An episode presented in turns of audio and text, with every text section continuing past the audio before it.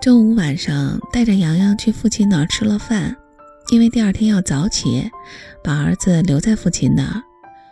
我怕儿子不干，父亲说没事儿，把邻居的小胖妞找来就好办了。果然，小胖子见到小胖妞就翻箱倒柜的找玩具，理都不理我。洗了澡，躺沙发上看《老兵》，洋洋问我里面哪个女演员好看，我说冬梅啊，身材多霸道呀。洋洋说他喜欢燕子，个儿高。我说，哎，洋洋，我个儿也不矮啊，你咋就没说喜欢我呢？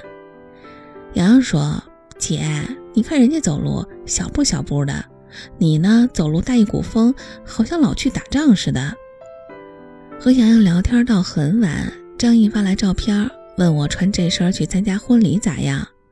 黄色的夹克，白色的休闲衬衫，蓝色牛仔裤，黄色的休闲皮鞋。我说颜色很搭，但是您是不是穿的有点少呀？张毅回复，少个6啊，明天11度呢。我问洋洋，你明天穿什么呀？洋洋说，风衣啊。我赶紧下床找衣服，总不能穿着棉袄去参加婚礼啊。找了一件白色带串珠的外套，一条黑色稍长款的打底衫，黑色打底裤。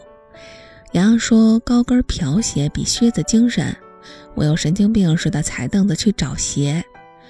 一切就绪后，洋洋已经困得不行了，我呢又站在镜子前自恋了一下，一看钟已经12点多了，赶紧脱衣服睡觉。早上5点钟，我们就到了女孩家，暂且叫她菲菲吧。洋洋麻利的化妆，我和伴娘在卫生间开始捯饬。化完妆后，伴娘帮我编了个发型，看似随意，其实很有讲究。有时候女人会一手好菜的同时，也要有一双会打扮自己的巧手。我呀，还得继续修炼。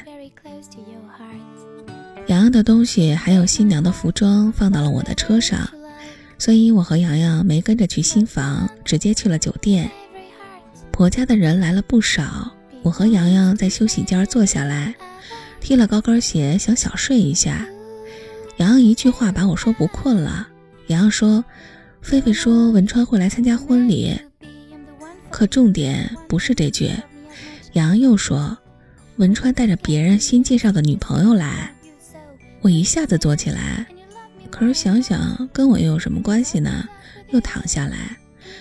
我心想着男人也是善变呀，文川说他再也不打算找其他女伴的时候，我还感动了一番。哎呀，真不应该轻信他的话。洋洋一边摆弄箱子一边又说，菲菲说文川死不同意，女孩是文川领导的侄女，知道文川离婚还有孩子，可就是看上文川了。我哦了一声。洋洋说，菲菲和那女孩不熟，但是知道文川来参加婚礼，也自告奋勇的来了。我说这女孩挺勇敢的。洋洋说，是，也挺漂亮，早上都来了，只是你没看见。外面开始嘈杂起来，客人陆续来了，菲菲也进来换装了。我赶紧整理一下，出去找座位。往出走的时候大呼了一口气，背景音乐也已经响起了，是很好听的英文歌。我看到经常陪菲菲来店里买东西的女孩琳琳坐在那儿，我赶紧也坐了过去。打开手机，看到张毅发来照片，问我，哎，你看你那儿的新娘子有我们这儿的漂亮吗？我把菲菲的照片发过去，写上完爆你。和李丽说笑着，手机又响，一看是文川发来的，是我坐在座位上的照片。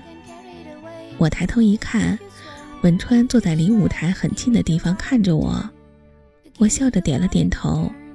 人来人往的，我没有看到那个随行来的女孩。婚礼的过程很温情，一如既往的，在感谢父母的环节，新人和父母泪流满面。我旁边坐着的琳琳也感动得哗哗的流眼泪。而我想起曾经的婚礼也不好受。洋洋站在我后面，双手紧紧地按在我肩上，不知道是自己激动还是给我力量。婚礼结束开始上菜，洋洋又忙活去了，告诉我给他留点好吃的。要不是等洋洋，我想我会简单的吃两口，给了红包就走。因为我看到了那个女孩坐在文川旁边，时不时的朝我这边看。来的客人中有不少文川的同事，大多都认识我，感觉像被许多双眼睛盯着似的。吃了一会儿，我们互相讲段子，正乐着，有人拍我，我以为是洋洋，可一看是那女孩。女孩说：“姐，能跟你喝一杯吗？”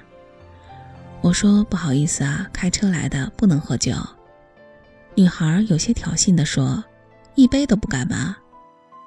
我说：“不敢，交警的敬礼比这酒劲儿狠多了。再说了，妹妹，我好像不认识你。”这时文川疾步走过来，女孩说：“我是文川的女朋友。”菲菲两口子在敬酒，不时地往我这边看，认识我们的人也都刷刷地看我们这桌。我说：“哦，恭喜啊。”文川对女孩说：“你能不能不闹？”拉着女孩要回去。女孩有些酒意，甩开文川说：“哼，不就是个奔三的女人吗？至于整得难以忘怀吗？”文川很生气，拽着女孩回去。女孩挣脱，我们三个人比新娘子都惹眼。我拿开文川的手，拍着女孩的肩说：“如果你想得到文川的喜欢，请你对他的前妻客气一点。”说完我坐下，一筷子又插了一个四喜丸子，放到给洋洋的盘子里。女孩悻悻地回去了。文川拍拍我头，想说点什么。我说：“没事儿，你过去吧。”给了红包，拿着满满的一盘子菜去休息室找洋洋。洋洋一边狼吞虎咽，一边说他刚才啥都看见了。我说：“嘿，那你不过来帮我？”洋洋说：“你挺大个儿，站那儿怕谁啊？”洋洋给菲菲弄碗团圆饭的发型，菲菲给了洋洋红包。今天的任务总算结束了。下楼启动车的时候，文川走过来敲车窗，我下来，文川递给我一个盒子，我打开，绿色质地彩色纹的类似石头的吊坠项链。文川说：“这是澳洲特产，叫澳洲宝石，就是石头。石头很漂亮。”我说：“啊，心意我领了，项链我就不要了。”文川说：“就当朋友送的行不行？”说完扭头就走了。回到店里，上网查了石头的价格不算贵，放下心来。张毅打电话问我在哪儿，我说回店了。张毅说他也马上到。我赶紧下了点冻饺子。张毅这个人呀，有一个毛病，参加宴请从来吃不饱。张毅进门的时候，饺子也快熟了。张毅从背后拥住我说：“哎呀，现在怎么这么善解人意呀？”我说：“你下回能不能不假惺惺的吃饱呀？”张毅说：“这婚宴的菜有什么好吃的？不是凉就是淡。”在张毅吃饭的时候，我简单的说了在婚宴上看到了文川，并顺便把文川给我礼物的事儿也说了。张毅嘴里嚼着饺子，含糊着说：“给你你就拿着呗，去趟澳洲带点礼物正常啊，以后咱去旅游再给人家买点。”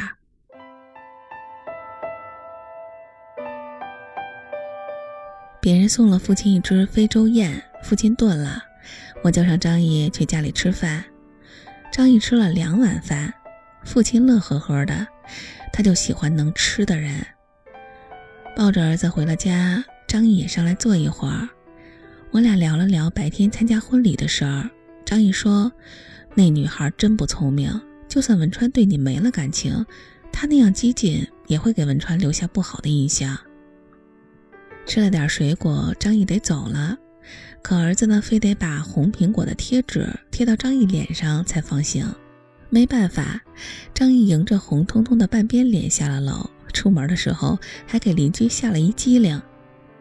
躺在床上，儿子摆弄我的手玩，想起白天的事儿，觉得自己的话有些重了，但转念一想也没有什么。开店以来见过各色各样的人，练就了圆滑的本领。当然，有时候面对特别难缠的人也会来点混的，这就是我为什么特别怀念从前岁月的原因。我想，女孩和女人隔的是一层婚姻的墙和一个母亲的身份，无论怎样，自怨自艾是不可取的。如果我总是说文川是个渣男、负心汉，王丹丹是个烂人、第三者，总是抱怨，我想我不会收获新的爱情和好的友谊。拿得起自己，放得下别人。